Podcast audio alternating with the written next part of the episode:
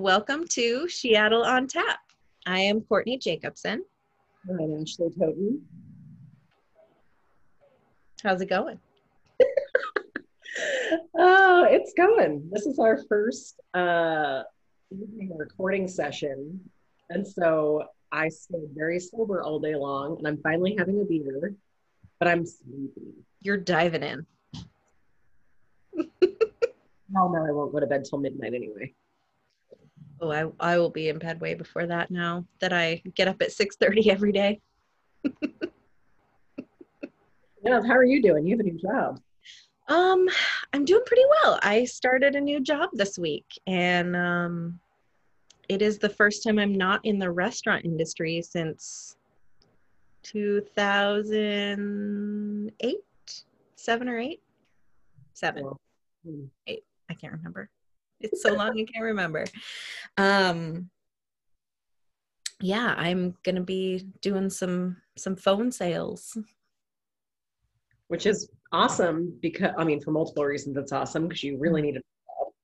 Yeah. Shit was a little hairy, but then um, yeah, it's also cool that it's something new. But considering the pandemic that's still happening, yeah, remotely, and you don't have to like hire somebody to come hang out with Layla while Layla does school stuff, which I'm sure has been a challenge with working too. It has been quite the adjustment. oh my god. Um yeah, uh poor Gordon has had to maneuver his schedule quite a bit more than normal. He's been very very great about being close by so that Layla can ask him questions because I'm like right here facing the computer headphones on listening to classes and stuff trying to get everything ready. But yeah it's been different. And yeah learning a new job is always exhausting. Mm-hmm. even if you're just sitting in a chair for the whole time your brain is fried. So let's see how this is going to go. So far we're doing great. I win Oh, so what are you drinking over there? Me? Mm. Uh, I am drinking the Coffee Dino S'mores, which is exactly what it sounds like it is. It is a um, graham flour, marshmallow, vanilla bean, cocoa nib, and molasses uh, imperial stout that has Kenyan coffee added to it. Oh, that sounds so yummy amazing. And I, it's made by Off Color Brewing in Chicago, who I've oh. had beers before on the show. Yeah. Their beers knock my fucking socks off. Like every beer I've had from them is just like, why is it so good? Um, this little baby, although it's sweet and delicious, is 10.5%. Ooh. You know, we're nightcapping it up here. no side of whiskey for you yet? Not yet. No. Not till post record. Um, well, I am going fully a different direction than you are today, and I am drinking Snugglebug. Oh, that was a tiny one. How disappointing. I thought for sure I had a good one in the chamber there, but no. Um, I'm drinking Snugglebug from Smog City Brewing. This is a American style sour blonde ale made with raspberries and boysenberries. So, um, oh, and Smog City Brewing is out of Torrance, California. Um, and again, going with the whole totally opposite from you, mine is only 4.8%. yeah, we did a little pre funk thing like we usually do. Mm-hmm.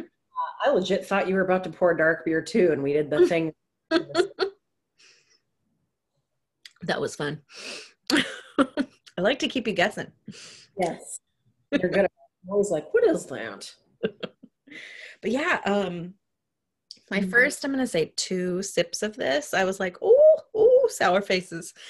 Um, but now it's very, very easy to drink. Once you get past that okay, we're drinking a sour. It's sour. then it's real delicious. Rolling it up. Uh, also, it just occurred to me since we last recorded, we have a new president. Oh my God. Yeah. We were talking about that last time about how, well, president elect. Mm-hmm. The United States collectively had a sigh of relief this Saturday. What were you doing? You were working, or no, you were about to work. No, I'll shut up and let you answer your the question I asked you.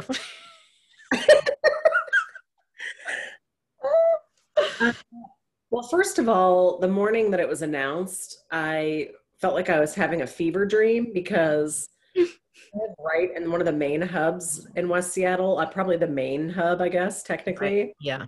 And I could hear drumming and trumpeting and air horns and screaming and like pots and pan. I was like, fuck is happening? But I woke up having these like crazy ass dreams. Yeah. And look out the window. I'm like, is the apocalypse upon us? What's happening? and and then I realized I had like 15 text messages and I yeah. start and it's ever you with several people being like mm-hmm. picture of Biden and yeah and I was like yay the world's not ending. Is it real? No work. Oh yeah. Shift. But I bet I bet people were a lot more happy than they've been in a while coming to see you. Happy and too drunk for me to serve in a lot of cases. Oh I hate that. Boo. But, you know, yeah. It is. For good reasons rather than bad for once in four years. Yeah. Um, I was taking a moment to sleep in and Gordon and Layla were trying very hard to let me get some sleeping in time and they finally just gave in and like crashed in the room and were like, "We got a new president! He won!" you were like grumbled. jumped on me in bed. I'm like, "What? What time is it? What's going on?" and then we um, reached out to some friends in our our quarantine bubble, and we ended up go. We were like, "We got to come over. We're having a sleepover." we invited ourselves over. but we brought food. So, you know. Sharing is caring after all. Yeah. We brought food and beer and champagne. And uh the the girls, we both, you know, we all have daughters that are this is another couple that is in the little bubble. Anyway, the daughters all had fun and played, stayed up way too late, and then once they finally went to bed, the adults continued having a lot more fun and stayed up way too late. And yeah, it was a good time. We all just kept talking about how eventually we can get back to life and and and we're gonna still have rights and and no bonnets for us. Yeah. Phew. All right. So today. I don't remember. I'm really bad at first. You're first? I am. And I thought I would keep it with the kind of positivity that we have going, this new positivity theme that's happening this week. I like it. I'm going to go with it. All right. Um, I'm going to tell you about Stagecoach Mary. Have you heard of her? Not, but I'm intrigued.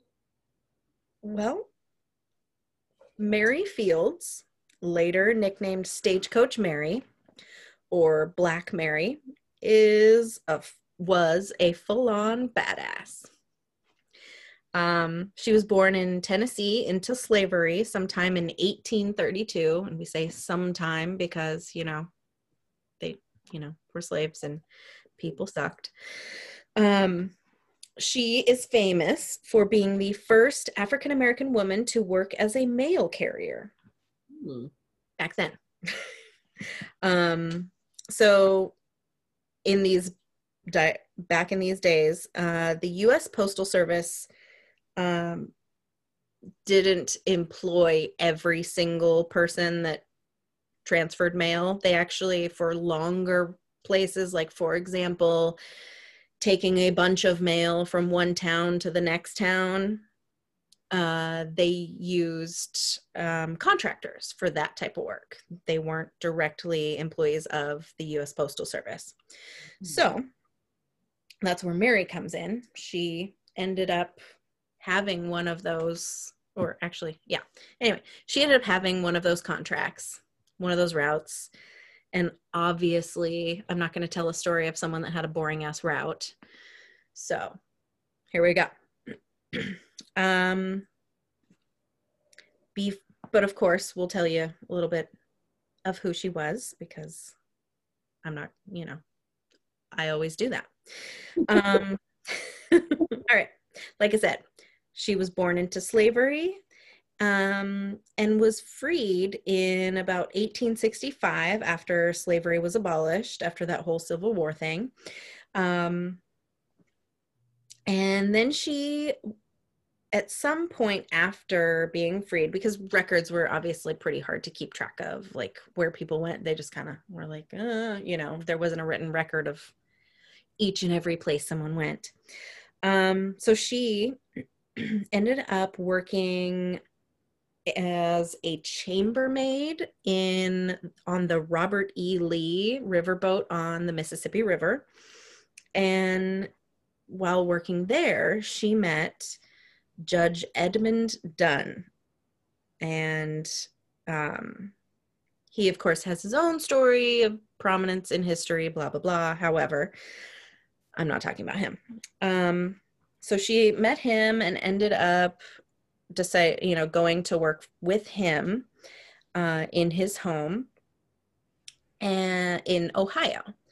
And while there, after some time, unfortunately, his wife passed away, and that was in 1883. Um, so, because in these times, men couldn't couldn't possibly raise their own children by themselves. Uh, Mary was entrusted with taking his five children to live with his sister. No, that's a lot of kids.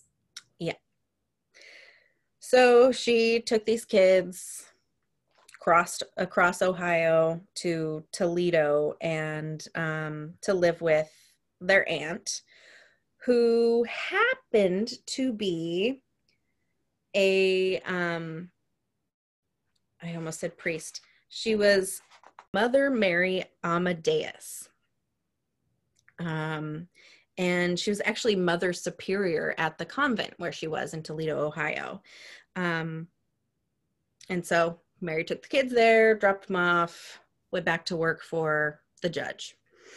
Um Sometime later, Mother Mary Amadeus, the aunt, um, gets transferred to Montana Territory to open up and run a school for girls. Obviously, it's going to be, you know, run by a convent kind of thing, but um, a school for girls for Native American children. Hmm. and um, this was at St. Peter's Mission um, in my like about 10 and a half miles northwest of Cascade, Montana, which Cascade, Montana, even then wasn't a big, huge area. But anyway, so Mother Mary Amadeus, five kids, they all make the trek up to Montana from Idaho, or sorry, from Ohio. And um, unfortunately, shortly after they all got there, Mother Mary Amadeus came down with pneumonia, sends word to Mary Fields because she they had become kind of friends and she trusted her to come and help her help nurse her back to health. So Mary Fields goes up to Montana, nurses Mother Amadeus um, back to health, and she really solidifies her friendship with this you know mother superior and the rest of the nuns and she loves children. She loved those kids that she helped you know partially raise and um, they had work for her. So she stayed and she did all kinds of odd jobs around the convent and school. Um, she worked you know, did the laundry, she grew vegetables, she would go into town and get like drive, you know, a stagecoach or whatever and into town 10 and a half miles away and get supplies for the convent, come back. Um, she would tend the chickens and she would repair buildings. So she did everything from outside to inside. She'd do whatever. Um, it's also worth noting that Mary Fields was six feet tall and 200 pounds. She was a large lady. And it's noted that she wore men's jackets and shirts because she couldn't fit in women's. And, you know, back then they just took a whole shit ton of cloth and wrapped it around you and was like, all right, there's your skirt. So it didn't really matter that she was larger for that. But she wasn't, I saw pictures, she wasn't like fat or anything. She was just a huge lady that could get some shit done. Um, speaking of getting some shit done, she was also, along with her size and being able to do what was considered men's work, uh, she would saddle up to the bar with the rest of the men and spoke all sorts of foul language and smoked and um, fought and was quite skilled with guns okay. to the point where um, at some point in um, 1894 in fact she got kicked out of the convent. The nuns all tried really hard to convince the bishop that they wanted her to stay and that they they would, you know, help her calm her um, bad attitude and you know keep her from having fights. But apparently things got to the point where she had a scuffle with one of the people that worked for her because she had actually worked her way up in this convent to where she was like the forewoman. She was in charge of all the work that got done at this convent. And so this dude that worked for her was essentially, you know, this just handyman working for them. Um, did not like the fact that not only was she a woman and she was black and in charge of him, but because she had that higher position was in charge of more, she had a higher pay. He didn't like any of that. And um, so he got rowdy and she pulled out some guns and was like, You shut your fucking mouth. This is how it's going to be. And that's what ultimately got her kicked out.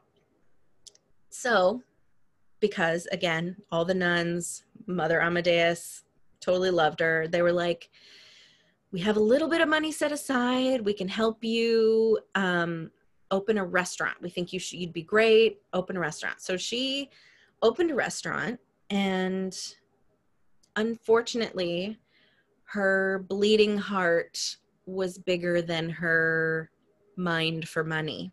So she went bankrupt because she would never turn a hungry person away whether they could pay or not. She would just, if you were starving and couldn't pay, she'd be like, "That's okay, honey. Here, have some food." Yeah. You know? I mean, or anyway. Right.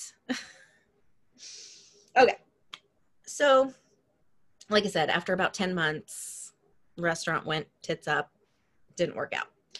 But eventually, she got word of a contract being up for bid with the US Postal Service. And it was the exact route from that she had been taking when she was working for the convent. It was going from that town to the convent.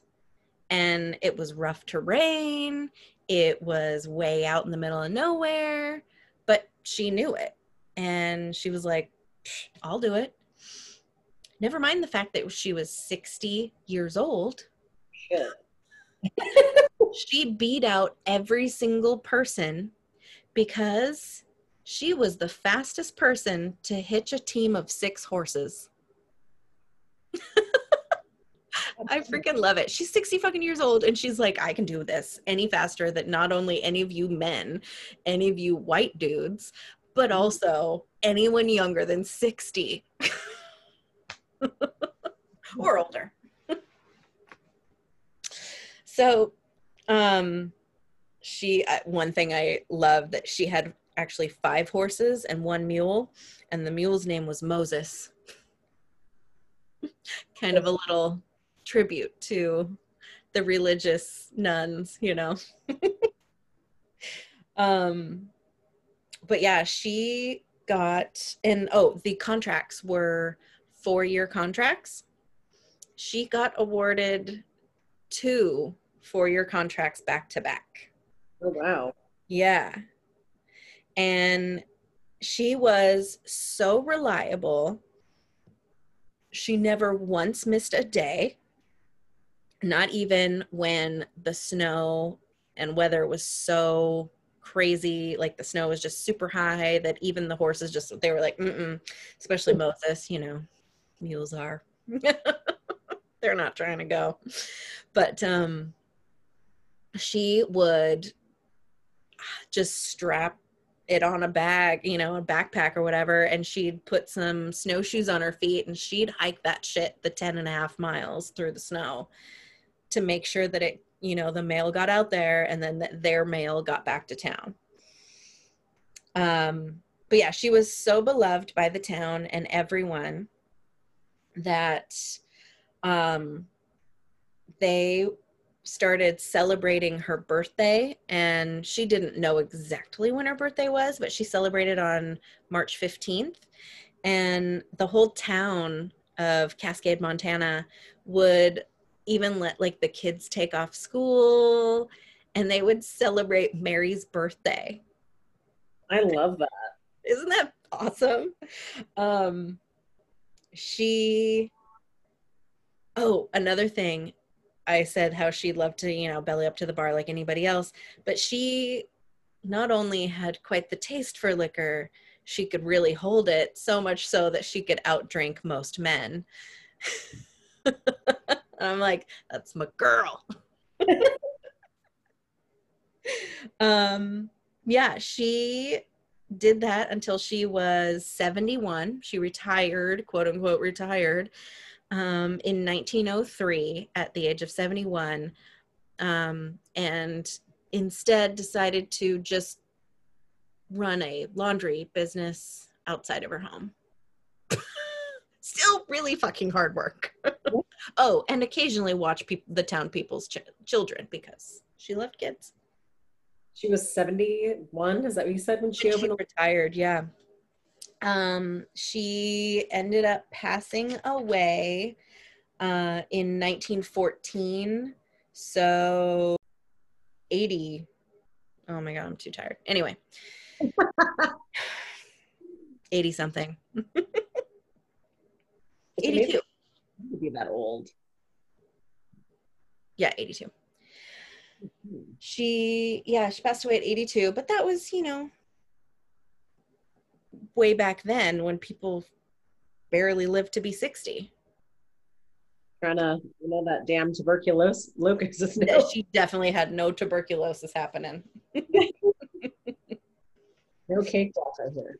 It's all also really cool though too to me because um like even now as women we still are fighting like these gender barriers of like women are supposed to do this and be this way and you know and even men i shouldn't leave men out too because there's a lot of men out there that are not trying to be this specific masculine figure that they've always been told they have to be um but way back in the late 1800s early 1900s she was still pushing these gender roles. She never got married, she never had kids.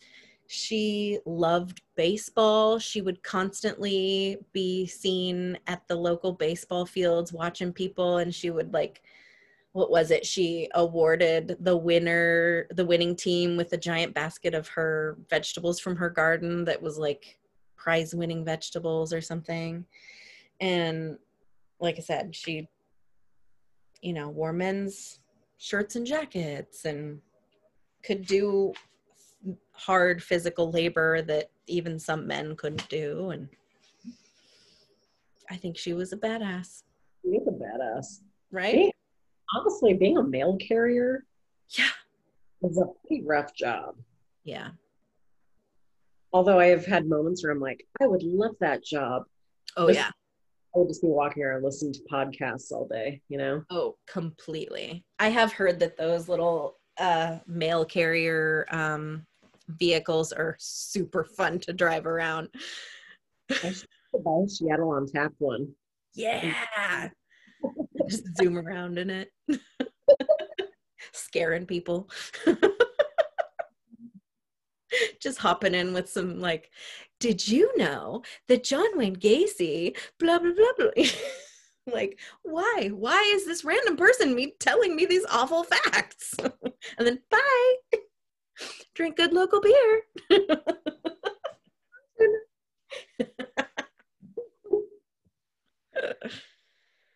Uh, well, yeah. So that's my story today. I love it. uh, shocking no one, I have a more dark story to tell today. It well, happened. You know. But first, should we take a beer up slash tinkle break slash you need to get more water break? I do need to get more water. uh, all right. We'll do a little quick pause.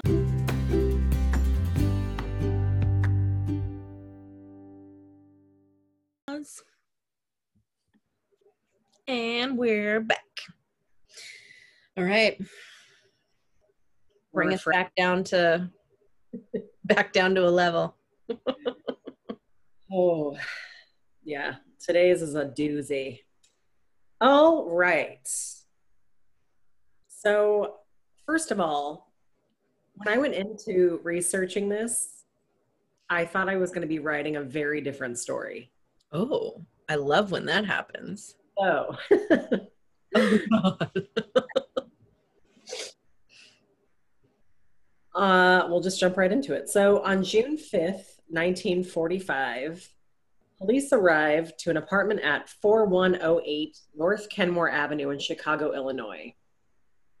This is no routine check. They arrived to find the body of 43 year old Josephine Ross with her head wrapped in her dress, and then she had been stabbed multiple times. Mm, okay. At the time this murder occurred, Josephine's two daughters, uh, who would have been like late teens, early 20s ish, were also living in this apartment. Mm. Police searched the apartment, and it appeared that nothing of value had been taken police immediately began trying to rule out suspects. So they do what they always do and they start calling ex boyfriends and ex husbands and things to see if anybody has beef. Yeah. Um, and all of them had an alibi and no reason to be suspected otherwise. At the time Josephine's body was found, she had a whole fist clenched full of thick dark hair trapped in her hand. So that some forensic evidence there right away. Um, oh, you know what's really funny? I didn't tell you the story I'm doing. Yeah, you didn't at all. I thought it was like you're gonna wait and be su- surprised. Apparently, I can't say words now. I'm glad I'm done with my story. uh, so the basis of this story is the lipstick killer. Yeah, I don't know. I I've heard the name, but I don't know the story. That's good because it's a wild fucking tale, man. Yikes. Yeah.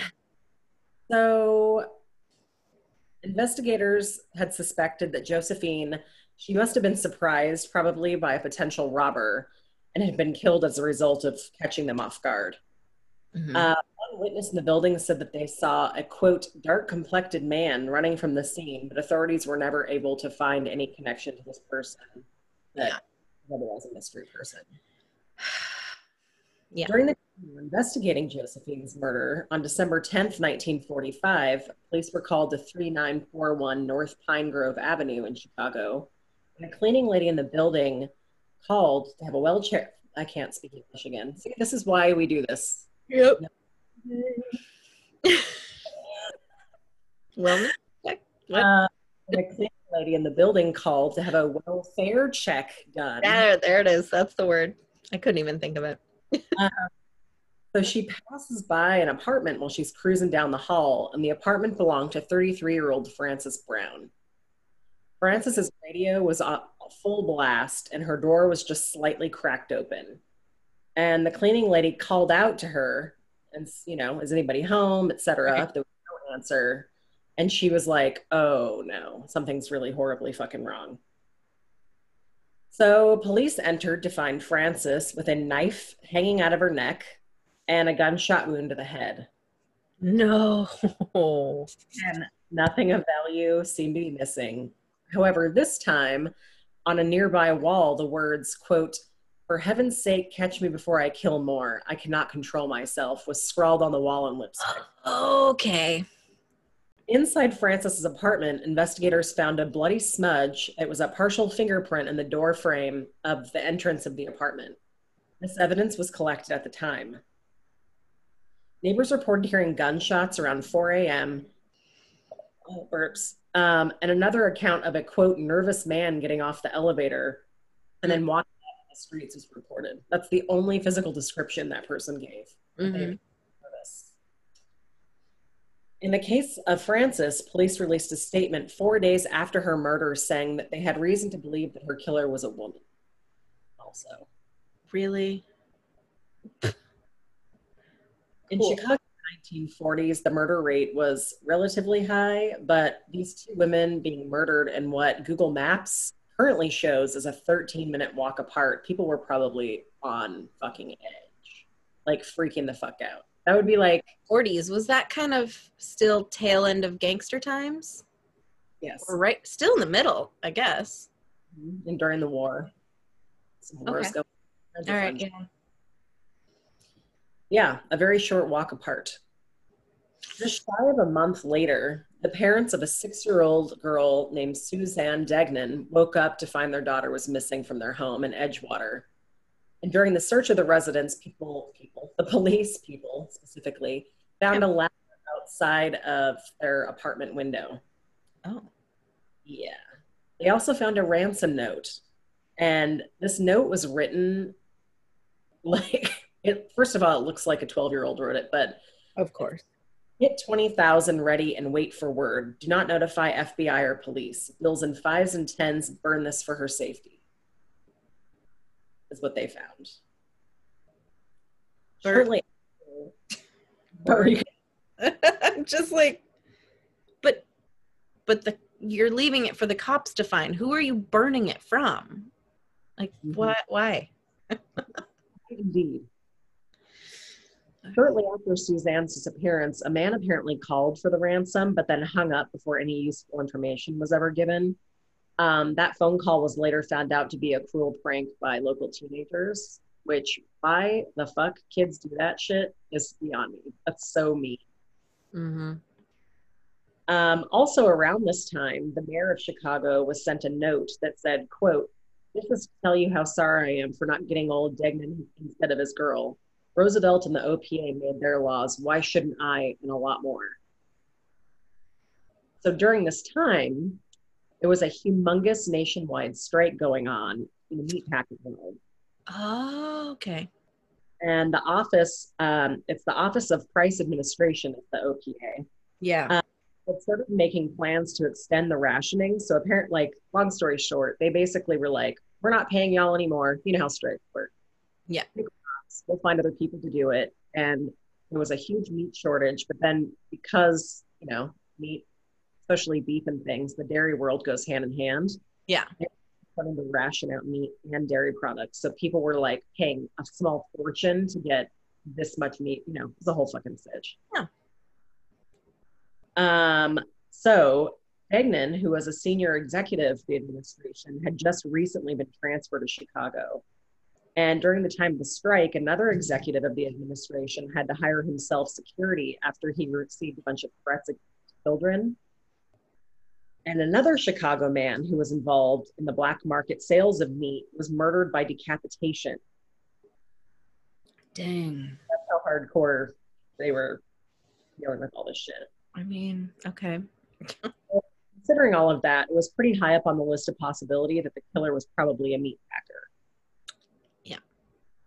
On the same day that Suzanne was reported missing, another anonymous tip came in to police. Um, and a block from her house, the authorities found the little girl's head in the sewer. Yes, that's, this is not going to be, we're going to have a hard time with this one. Um, they then decided they needed to look around and search more storm drains. They're like, okay, we found her head. What's going on here? Yeah, we need more. all the near and all the catch basins and things. Um, and they later found separately her right leg, her torso, and then her left leg. Hmm. Her arm down until February 20th. Whoa. Police later found blood stains in the drains and tubs of a nearby apartment building at uh, 5901 Winthrop Avenue. And it was discovered to have been the place that her killer had dismembered her. Mm, okay. Stated at the time of the death um, that she would have probably died between like midnight and 1 a.m. Mm-hmm. He also said that the killer clearly used expert skills and a very sharp knife to dismember her. Uh, so, several witnesses in this case uh, gave statements to the police, including the neighbor who lived in the apartment right above the Degnans. In her statement, she said that she arrived home just before 1 a.m. and reported hearing loud male voices and dogs barking. No. Another in the building said that they also heard dogs barking during the same time. A couple reported looking out their window around 3 a.m. and seeing a man described as wearing a gray hat and a tan coat trying to get into the basement laundry room where Suzanne had been dismembered. Mm. But that guy run off as somebody passed by. Hmm. And they noting and being like, oh, that's kind of weird. Also, the tenant that lived directly above the laundry room reported seeing a man um, go into the laundry room around 3:40 in the morning, staying for like 10 to 15 minutes, and then leaving and then returning again for another 15 minutes or so, and then left again, and then came back for 15 minutes or so, but was only there that time for like a really quick in and out trip. Yeah. Uh, which is interesting too, since mm-hmm. She was dropped in several places. Um, several other witnesses came forward, but truthfully, it was a whole lot of I saw some crazy lady drive down the street. Mm. I saw this one guy wearing a jacket that looked just like, you know, all the And shit. yeah, given the time, like yeah, there was some crazy stuff going on also. So yeah. Yeah. um but none of the additional information had anything to do with like her or the laundry room. So they were like, this is thank you for telling us that your neighbor goes grocery shopping every Tuesday.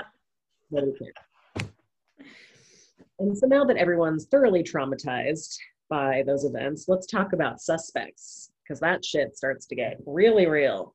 Ooh. So Hector Verba. So first of all, I some his name I don't know if I'm pronouncing right, but I'm just gonna go for it. Okay. Do it. Hector Verburgh a 65 year old Belgian immigrant uh, was detained and held for 48 hours of questioning uh, for the crime. Yeah. Uh, he was a janitor in the building where the Degnans lived, um, and he was arrested despite several discrepancies, uh, which included his complete lack of skills when it came to like butchering or cutting any meat thing. but also, he had no basic knowledge of anatomy. And some of the quote evidence that police were holding against him was that the ransom note was dirty. And so clearly it must have been written by somebody that had dirty hands, you know, like a janitor. And yeah, so it's pretty crazy how often it, people just immediately look to a janitor for things all the time. Poor fucking guy. I know. The fun fact Hector's first language was not English. And in fact, he wasn't really able to write English at all. Oh. yeah. So clearly it wasn't him. Having said that, the note is very poorly written, but this dude. But it's still not, yeah. In English. Um, so during the time Hector was held for questioning, he was subjected to really horrific beatings, um, beatings that left him severely injured and needing to be hospitalized for 10 days. Jesus. Um, he did give a statement after he was released and was in hospital care, and he said, and this is obviously written out. I'm not going to try to do a Belgian accent because I don't know how to do it. So he wrote, Oh, they hanged me up. They blindfolded me. I can't put my arms up. They're just too sore. They had handcuffs on me for hours and hours. They threw me in a cell and blindfolded me. They handcuffed my hands behind my back and pulled me up on bars until my toes touched the floor. I know each. I go to the hospital. Oh, I'm so sick. Anymore, and I would have confessed to anything. Poor guy. You bet your fucking ass. Hector sued the shit out of Chicago PD and won. Oh, good. Fun fact Hector, not the killer. Fun fact you can't just beat people and mm-hmm. then be like, okay, it was him. there was unfortunately more than one false lead the police would follow. A man named Sidney Sherman was also interrogated after police found blonde hairs behind the apartment building where the Degnans lived, along with a handkerchief that had the name, the initial S, and then Sherman embroidered on it. And suspicion, in their defense, suspicion arose when they went to question this person, which I also wasn't able to find how they came to his name specifically. Yeah. They just were like, that's probably that guy.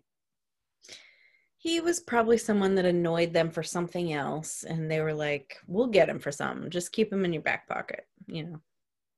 And I, so at the time that he, they decided they were going to go after him. Sorry, I'm burping and I'm trying to talk at the same time, and it's not working. Um, he actually had picked up and moved out of his apartment and quit his job abruptly, so that looks pretty suspicious. Yeah. But what actually happened, they tracked him down and he was, uh, like in your story, Toledo, Ohio. Oh. He had relocated, but that's because he and his, he was, had just recently been discharged from the Marines. Mm-hmm. Decided, you know what? I'm in love with my girlfriend and we're going to get married and move somewhere where nobody knows us and start over. So it was just really shitty timing. Yeah. Regardless, he was still questioned and given a polygraph test, uh, which he passed. And then it was discovered that the piece of evidence that brought the police to him in the first place didn't actually even belong to him. It was not. the handkerchief belonged to a man named Seymour Sherman, who was in the Air Force, but he was actually not even in the country at the time of Suzanne's murder. Um, questioned him. He's like, I don't fucking know how my handkerchief gets got there. I have no idea. But I wrote my notes. I was like, turns out sometimes people drop their fucking hanky because that happens. You can't or loan it to somebody and then laundromat it gets lost in somebody else's shit in the laundromat. Laundromats, yeah, for sure. Then, in a strange turn of events, a man from Arizona named Richard Russell, who was a nurse that had been living in Chicago at the time of Suzanne's murder, confessed to the murder. Hmm. Richard was being held in prison for molesting one of his own daughters at the time of the confession, first of all. Um, handwriting comparisons were made, and experts found that it was very likely he was the guy. Um, but on the same day that he confessed, a new suspect had emerged and Richard Russell sort of just fell out off the radar. And then shortly after, Richard uh, would just recant his confession anyway. He just was like, mm. "Well, I was kidding." On June 26, 1946, a 17 year old young man was arrested after attempting to bur- burglarize a neighbor's apartment, and the neighbor spotted him and chased him off, tried to corner him, and the young man turned and pulled a gun on the neighbor. Ooh. And the neighbor backed off. He was like, "Oh shit, not gonna die over this little boy." not worth it. young man, William Heirens, uh, went to go hide out in another local apartment building, but was soon spotted by another resident and turned in. And allegedly, when the police arrived, young William decided he was going to try to shoot at the officers, but his gun jammed. And after a short pursuit, uh, on foot, he was arrested. And I made a note here because one of the accounts of what ha- like the foot chase. Yeah.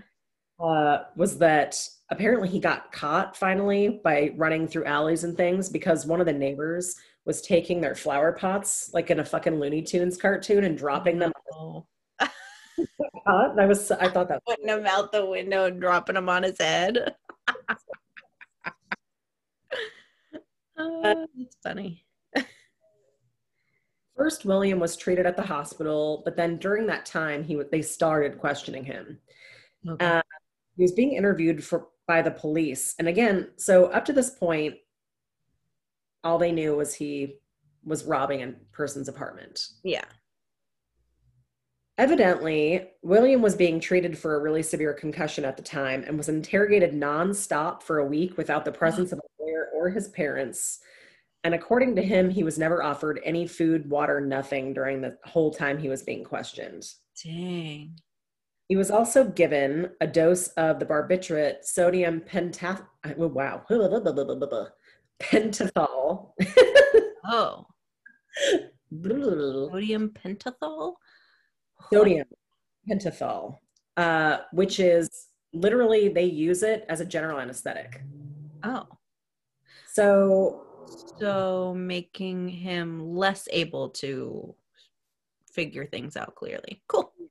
Sounds good. Yeah, definitely a perfect person to question. While he was under the influence of this, they started questioning him about the murders. and William went on to say that he had another personality within him that he called George, and that George had probably committed the murders. And so, like, anybody that's ever had to have a surgery done of any kind or has been under the influence of you're already laughing. Well there's facebook memories of a of me coming out of a of surgery. You're not you don't make any fucking sense no i'm just laughing and like so dumb time to start questioning people about murders and shit. Yeah. You can't take anything they say literally, you oh know? But I can't imagine. Yeah, it's like several years ago, I had my wisdom teeth out and I was like, I know what's the best idea to do while Gordon and Layla go inside and get my meds. I'm going to go on Facebook and do a video. and I can't, I mean, if anyone had asked me anything, I'd have just laughed at them. I tried to read a magazine upside down and smoke a cigarette in the dentist's office after oh. teeth pulled. like, definitely was not in my right mind. yeah, and that's just dental work. God, not along with a concussion. no, totally. You have all these things going on. Like, what? What? I don't know what the fuck the police were even thinking. Well, they were thinking, "Hey, perfect. We'll get him to say he did it." Mm-hmm. Done. So after all that very questionable interrogation finally was over, William gave an indirect confession and essentially said that he supposed it was possible that his quote alter ego, as claimed under the influence, may have committed the murder, and that based on that, they considered it a confession. Wow. Cool. Other evidence was gathered, such as writing samples and fingerprint comparisons, both of the samples matched evidence from the scene of Frances Brown's murder, and it was then compared to the ransom note. And it was concluded that, quote, nine points of comparison, which evidently you need 12 points to like definitively say that fingerprint belongs to that person. Oh, okay. He only matched nine, which would have matched 65% of the overall population. Mm-hmm. And that's a fucking lot when you're trying to be like, it was definitely that fucking guy, first of all. Yeah. There was also some flip flopping with the Frances Brown murder fingerprint. Originally, the FBI actually looked at the samples and said it was definitely, without a doubt, not William. And then, based on that information, um, the cap, the police captain, repeated that information in local newspapers. But then, a couple of weeks later, they were like, "Oh no, wait, it's his." So just to be clear, William wasn't like a model citizen. He was a troubled yeah. young man. He was again, he was 17 years old at the time. Ugh. He came from a family that was a little bit chaotic, uh, but you know, they seemed pretty unstable, but he was a humongous kleptomaniac. Um, it said that he used to, he like later said about himself that he used to steal to release tension because he just, his life was so dreary and ongoing that he just needed some excitement of some gotcha. sort. Um, so up to this point, he had not done anything to physically harm any human beings. Mm-hmm. So none of this really matches. Yeah. Yeah, that's one of those things you really I mean cutting heads off people and dismembering people, that's a that's a thing that you work up to. He, police ended up carrying out several searches of William's college dorm room um, where he primarily lived, but then also his parents' residence and home, all without a search warrant, by the way, and found a ton of stolen shit um, including, I mean, again, he was a fucking klepto, but they also found a scrapbook with pictures of Nazi officials that had been stolen from a war vet who lived in the general area. Yeah. Dan's murder had taken place, and unfortunately for him, on the same day. Um, so, specifically on that, that was enough proof for them to place him at the scene of the murder, even though mm-hmm. they didn't have any other evidence. Yeah. William was now being charged with all three of the murders, and he maintained that he had never confessed, and that at one point his defense attorneys said that they were like, "We feel like he might be guilty, um, but our biggest priority now is to just keep him out of the electric chair." Yeah. Okay. On zero evidence. It's very strange. William was offered a plea deal um, that instead of being sentenced to death in the, these cases, he would re- they would offer him one single life sentence if he could just confess to all three. Hmm. with the help of his lawyers, he did. And he and his parents signed the confession. But then, shortly after doing so, media, of course, wanted to talk to this violent murder. And he basically was like, Yeah, I just kind of had to do it so that they wouldn't kill me. And because he said that, the opposing attorney, the they decided, you know what, fuck you, kid.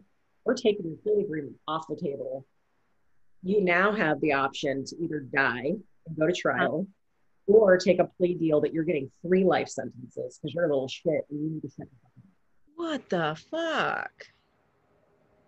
So he finally he was like, well, the alternative is that they put me in an electric chair, so I guess I'll just be cooperative and accept. Wow. On September 4th, 1946, William's parents and the family members of the victims were all present while he spoke in court. And then, after addressing the court and all the families, he went back to his cell and tried to kill himself. Hmm. Formal sentencing came the very next day on September 5th, 1946. He was given all three life terms. Damn after the sentencing, William continued to say that he wasn't guilty. And even the daughter of Josephine Ross, actually, who was living in the apartment, she didn't think justice had been served because she said, quote, I cannot believe that young Heirens murdered my mother. It just doesn't fit in the picture of my mother's death. I've looked over all of the things that he's stolen, and there's nothing of my mom's amongst any. Dang. Her daughter was like, I don't think so. Yeah.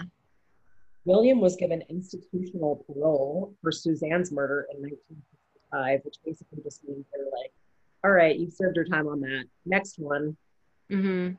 Then in 1966, he began serving the next life sentence. And according to the law at the time of his sentencing, William would have been discharged for Frances Brown's murder sentence in 1975 and then his remaining charges in 1983. Mm-hmm. However, Several moves are made to prevent that from happening. And in 1983, the Seventh District U.S. Court of Appeals ruled that it was unconstitutional to refuse parole for folks that had been convicted before 1973 because the law changed after that. Mm-hmm. But siblings of Suzanne and other family members fought that decision in court, and he lost. Several petitions for parole were made over the years, um, and many people tried to have all these cases reopened because they were like, they don't. There's a 43 year old woman who was killed, stabbed. Yeah. There's a 33 year old woman who was stabbed and shot. Yeah. who was dismembered. None of the crimes match. at all. And Yeah. it only um, was the lipstick on the wall thing. So how are we connecting all these dots? Yeah.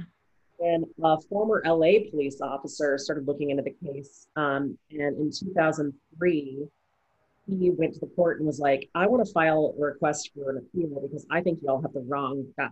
Like, there's no way this is the right person. Yeah. And uh, it went up. And on July 26, 2007, he was denied again. Dang. William Heirens died of complications to diabetes on March 5th of 2012 at the age of 83. And he was the longest held prisoner in the prison that he lived in. And I don't think he did it. Wow. That is so fucking awful. And it made me be like, holy shit, that this happens a lot, like too much. Yeah. That's why there's an entire organization that's very well known called the Innocence Project. Mm-hmm. Yeah, fucking terrible. I couldn't. I just reading all the evidence for. There's more evidence. Like Oh, all yeah. Very publicly listed. None of it matches. And like I made a point to bring up in the first murder of Josephine Ross. he Yeah. plenty of dark hair. No, he did have dark hair, but they didn't use the hair as evidence. That's so yeah. Whenever you said something about blonde hair, I'm like, but wait about what about the the handful of Like it's none of it matches. And I was like, how the fuck did this go to the court system? And also, why was she Chicago PD beating the shit out of everybody? Like, Jesus. Fucking terrible. Yeah. so weird. But that's like a pretty famous case. So I was like, I feel like I need to do this story, even though it's not what I thought it was gonna be. I think that's why I don't know about it because it's such a discombobulated. We'll throw this together and this. To, we need to solve all these ones. We'll just throw them on this guy and that'll work. that's not how it works, y'all. No kidding. Damn. I know. I that was part of the reason um, I've been trying to get a head start on the research for my next story, but I was like, I just can't do anything about murder right now. Yeah. so I'm like bummed out after I finished that Yeah. But you know, it's it's things like this that we do need to hear about because rather than hearing about the dramatic kind of more I don't know, flashy catching stories on the news, we need to actually hear about things like this that are legit problems that just kind of get swept under the rug so that a certain set of people can say, We did it, it's okay. And in reality, no, you didn't actually do anything other than not actually solve a murder and, you know, completely ruin a, another set of people's lives. Mhm. Yeah. But His uh, parents, like, I think they kind of realized like our kids getting fucked, but they didn't really know what else to do. Yeah. His family changed their name and just left him. They were like, "Sorry, kid." He really, that poor kid really got fucked. Yeah. Dang. That's awful. It's a nice right before bed story. I know. Maybe you should have gone first. Sorry. the story of our lives, right? I know. Okay, so I go second next week, which means I got to think of another slightly uplifting, more historic thing again. Or something. Nothing. It's just an excuse for me to put off the murder story that I've been researching for another week. I know. I'm I really am trying to not do murder stories as much anymore because I know it bums people out, but I can't help it. Well, yeah, feel they're very interesting, and um, you know, like I said, it's you know this kind of stuff that if we don't learn about it, then it perpetuates and perpetuates and Mhm. perpetuates. So you know, Just you doing? Save, just trying to save humanity one story at a time. Always. What you say? How much beer do you have left? Did you chug it through my story? I didn't. I ended up setting it down because I found myself drinking, drinking, drinking, and then yawning because, you know, you get to that certain point of tired that you just kind of like, hmm. Maybe. Yep. He's snoring over here like crazy again. Mm-hmm. He finally got comfortable after a while. yeah, sorry if y'all could hear him being restless. He was just like, "What you doing? Want to play with this toy with me? You're just sitting there. Can I lick your hands? Hi, mom." I'm like, "Oh my god." then he was just trying to make sure he was comfortable. Mm-hmm. Oh, all right, friends. We should probably go to bed because it's yeah. almost your bedtime, Courtney. It is almost my bedtime. I'm going to go and spend, I don't know, 10, 15 minutes with my husband and then be like, okay, bye, I'm going to bed.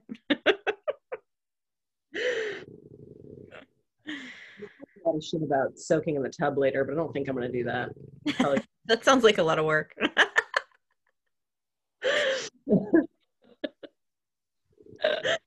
oh, it's funny how quickly that goes out the window. All right. Well, until next week, drink good local beer. And tip your fucking bartenders, please. And thank you. mm, bye. For more information, we can be found on Instagram at SHEattle underscore on underscore tap, email at SHEattle on tap at gmail.com, or our website, sheattleontap.com.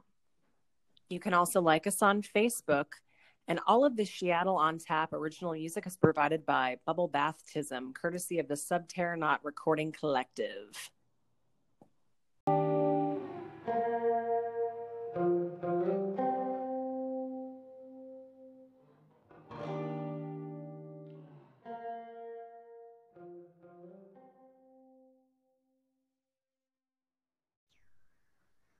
Okay, I think it's happening. That's what she said. We'll find out later.